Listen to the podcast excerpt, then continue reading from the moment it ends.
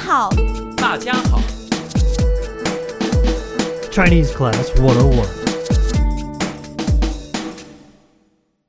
Hey, everybody, welcome to ChineseClass101.com. This is the first in our All About Chinese series. This lesson is All About Chinese Lesson One The Top Five Reasons to Study Chinese.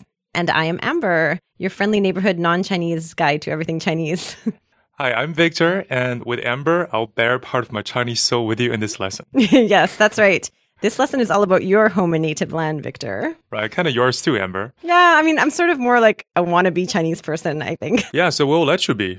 yeah, but there's so many Chinese people already. Come on, Victor. Can you really afford to add more honorary members? Well, we do have so many already, so I guess one doesn't hurt. But I think it should be, there should be some kind of initiation rite of passage at least. Okay, yeah, I know, like eating chicken feet or something. yeah, definitely. yeah, well, there's no way I can get in if that if that's what I have to do. Well, unfortunately, you can speak Chinese, so you can impersonate a Chinese person anyway. Yeah, and Chinese is such a beautiful language. I mean, some of us maybe we've heard it only in the context of like a crowded Chinese restaurant and we think it doesn't sound that soft or beautiful. But I think it's really a beautiful language. Yeah, I agree. I think it's really a beautiful language. Yeah, and it has an ancient history and a very intriguing culture to match. We can definitely attest to that. Yeah. So today we're going to teach you all about Chinese. Obviously, you're interested in learning Chinese if you come to a Chinese language podcast. So, Victor, what is it about this language, anyways? Like, it's one of the world's most ancient languages that's still spoken today and survived through the ages. Uh, yes, about one fifth of the world's population, over one billion people speak Chinese. Yes, and I looked it up. Actually, it's approximately 1.176 billion speakers, which makes for a lot of good conversation if you can learn. Right, and Chinese is everywhere. So, tell me, Victor, where have you spoken Chinese in your life besides China? You are from China. Right. But- uh, pretty much everywhere I have been, to be honest. I mean, I hear Chinese in any country that I've been to. Yeah, and actually, one of the fun things about knowing Chinese too, because you do hear it practically everywhere. Doesn't matter if you're in Africa, you can find Chinese people, Canada, In America. Europe, all over Europe. yeah, I mean, my favorite thing was lately I, I overheard some Chinese people speaking Chinese, and they were in a store comparing which girl was the prettiest and which girl was the ugliest. Little did they know I was listening, and I was not the prettiest. Well, Chinese immigrants are and, and visitors are really everywhere in the world. So it's a language that you don't even need to travel to use. Yes, another thing that we Chinese are very proud is the written language. Yeah, which a lot of people feel it's somewhat of an art. But personally, I feel like it's so hard that written language. Like, can't they make it a little easier? I mean, the Koreans did, the Japanese did.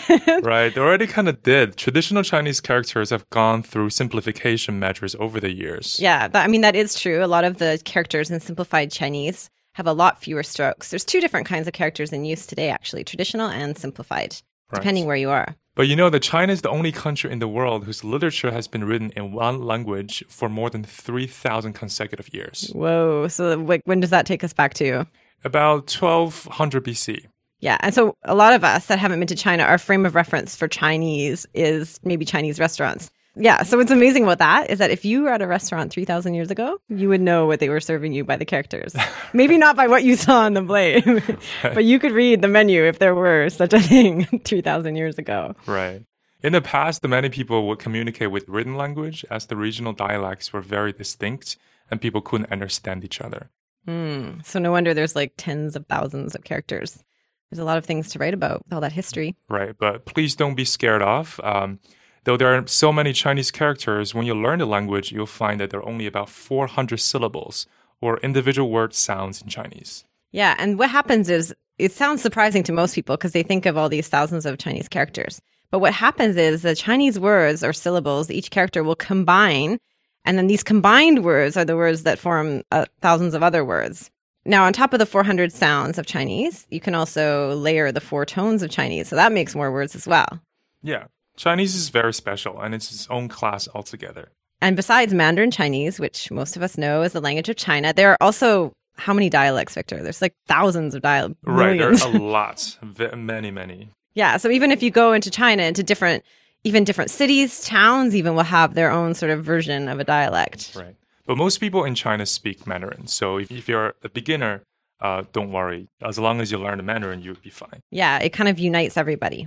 Okay. So now we're going to hear about the motherland, Victor. You're our resident expert. You have to tell us all about the motherland. All right. China and Chinese has about 5,000 years of history. Yeah. And I have to say that that is probably one of the top five most common things that you'll hear a Chinese person say. Like, You guys love bragging about that. Right, because we're taught that in elementary school on. So Ah. from the day one, we're taught to be a Chinese, you should know your history. So it's, you know, but the contribute thing long- is, I feel like it keeps getting longer. Like, do you guys exaggerate it a little? I thought the first time someone said it to me, they said 3,000 years. Then they said 4,000. Now it's up to 5,000. It's only been like three years. I think real civilization is about two to 3,000, but human history can be traced back to 5,000 years. okay, Victor, there may be That's what a I lot of think, Chinese yeah. people up in arms from that statement you Everyone's- just made, but No, I'm still, you know, I'm still very proud of Chinese history, just trying to get the, the numbers right. you just I want to be an think. exaggerator.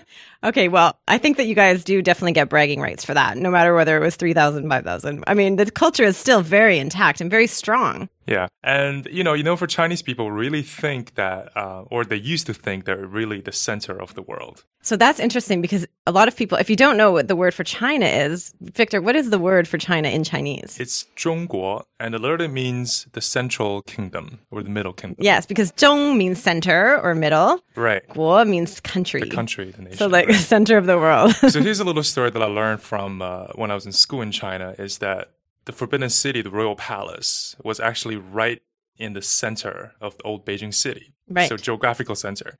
And the building where the emperor conducted the business was right in the middle of the palace. yes. And his seat was right in the geographical center of that building. Wow. So there's a strong sense of, you know, things need to be where they need to be. So the emperor being the most important figure had the central position. and China being the center of the world. Exactly. I Thinks guess they everything was implies as it that should. they- right. I guess they, they kind of implied that they thought they were in the center of the world. But um, well, that explains a lot. they, I don't think they still think that anymore, but still, they're proud of their culture, definitely. Yeah, and it gives a lot of insight into the reason for the nationalism of the Chinese people and their strong cultural identity. Because even Chinese people that move away from China, maybe they think like the Chinatown's the center of the new city where they live, uh, and so on and so on. But yeah, they really keep their culture intact. Yeah, definitely.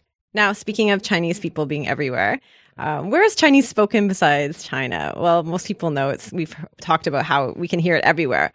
So, how about Victor? For you, I mean, that probably leads to a lot of different accents. I know even myself, I'm not a native Chinese speaker, but I can hear as soon as someone opens their mouth. Generally, you know, you can tell they're from somewhere. Can you tell the second you hear where they're from? Pretty much. Yeah, because a lot of these countries, you know, maybe they're second, third, or even fourth generation Chinese. And so they're influenced by maybe the local languages. The grammar, pronunciation will evolve. Right, definitely. Now, what about within China? Now, within China, there is crazy variation in accent as well. You're from northern China, right, Right. Victor? Yeah. Okay, so um, what's the difference between the northern accent, say, and more southern accent? Uh, Is there generalities here? I think northern speakers uh, of Chinese curl their tongue a lot more. And uh, so the sound is thicker and more resonant. Can you give us an example of that? now like that we in have you Beijing, here. people say 去哪儿, you know, the R is like very famous Beijing signature sound. Yes, whereas in Shanghai, they would say 去哪里, right? 对对对. Like in Beijing, you probably say 没事儿. Uh, Sure. Yeah, sure. The R sound in the end. And But in also the the, sh sound sounds a bit thicker for the northern dialect, and the zh sound in Shanghai it's a lot lighter. Those sort of zh, ch, and no r sound. Well, you know, I first learned Chinese in Taiwan, and there is definitely an accent there as well. Because the second I moved to the mainland, the second I opened my mouth to speak Chinese, people, I literally said two words, and people would be like. Your Taiwan accent is so strong. I'm like, all I said was like ni hao. And they're like, oh my God, you just came from Taiwan, didn't you? Yeah, it's very And it was distinct. true. Definitely. Okay, now we talked a bit before about there's two different forms of writing. So the mainland of China uses a simplified form of the Chinese characters, And in Taiwan, they use the traditional form of written Chinese characters. yeah, which have a lot more strokes. Right, exactly. Another difference too is that in Taiwan, I noticed there's different terms used for different things because you know in China language has kind of evolved a little bit in the past 50 years, and um, there's a lot of new words because of the internet and things. So in this case, different areas you also will maybe f- hear certain terminology is different. All right, Victor. So now we've gotten to the climax of this lovely podcast because we are going to learn the top five reasons to learn this wonderful language. Right, we'll do it the David Letterman style. That's Instead of right. 10, we'll just have five today. Okay, let's start with number five. Top five reasons to learn this language, Chinese. Number five. Chinese is the language of nearly one quarter of the world's population. Speakers of Chinese are spread throughout the globe. There are Chinese people everywhere. At number four, unlike most languages, Chinese has a unique writing system. which provides visual comprehensibility and is considered by some to be an R form. by some. some of us just hate writing. we think it's a big hassle. okay, number three. Chinese grammar is easy. You do not have to conjugate verbs. Yay, that makes things a lot easier, That right? might Kind have of been- compensate for the writing That system. actually could have been number one for me, lazy student that I am. Okay, so number two, when you learn Chinese, you also learn how the Chinese think logical, pragmatic. You're learning so much more than just a language. Plus, Oh. there's all that cool Tai Chi and Buddhist Zen stuff. Just like you, Victor, I can, I too can become logical and pragmatic. Promise. this is not a money back guarantee, by the way. and number one, And the number one reason you should learn Chinese, drumroll please, you can get rich. really, Well, really. you, you know, China right now has one of the you know fastest growing economy in the world. So with all these exchange with the West, there are a lot of opportunities for people who can speak uh, English and other languages and Chinese. So there are definitely a lot of opportunities in different fields. there's so many interesting opportunities that can arise when you do do business with Chinese people because you get to learn how the Chinese do business, which is fun. exactly. Involves a lot of drinking baijiu Right? and singing karaoke. yes. Okay, this is big. Yeah, and you know, there are a lot of jobs too for people who speak Chinese, whether in China or outside of China. There's things like international relations, IT, tourism, education, translation, all that kind of stuff. Yay! That's great. So that about does it for our first all about Chinese lesson the top five reasons to learn Chinese. Now, we're pretty sure the whole world's going to learn Chinese after listening to this podcast because we know the whole world is probably listening to this podcast. so make sure you visit us at the website. ChineseClass101.com. You'll hear more of us, more Chinese lessons, and lots of chances to learn more Chinese oh and more about China. We'll see you next time on ChineseClass101.com. Bye. 再见.再见.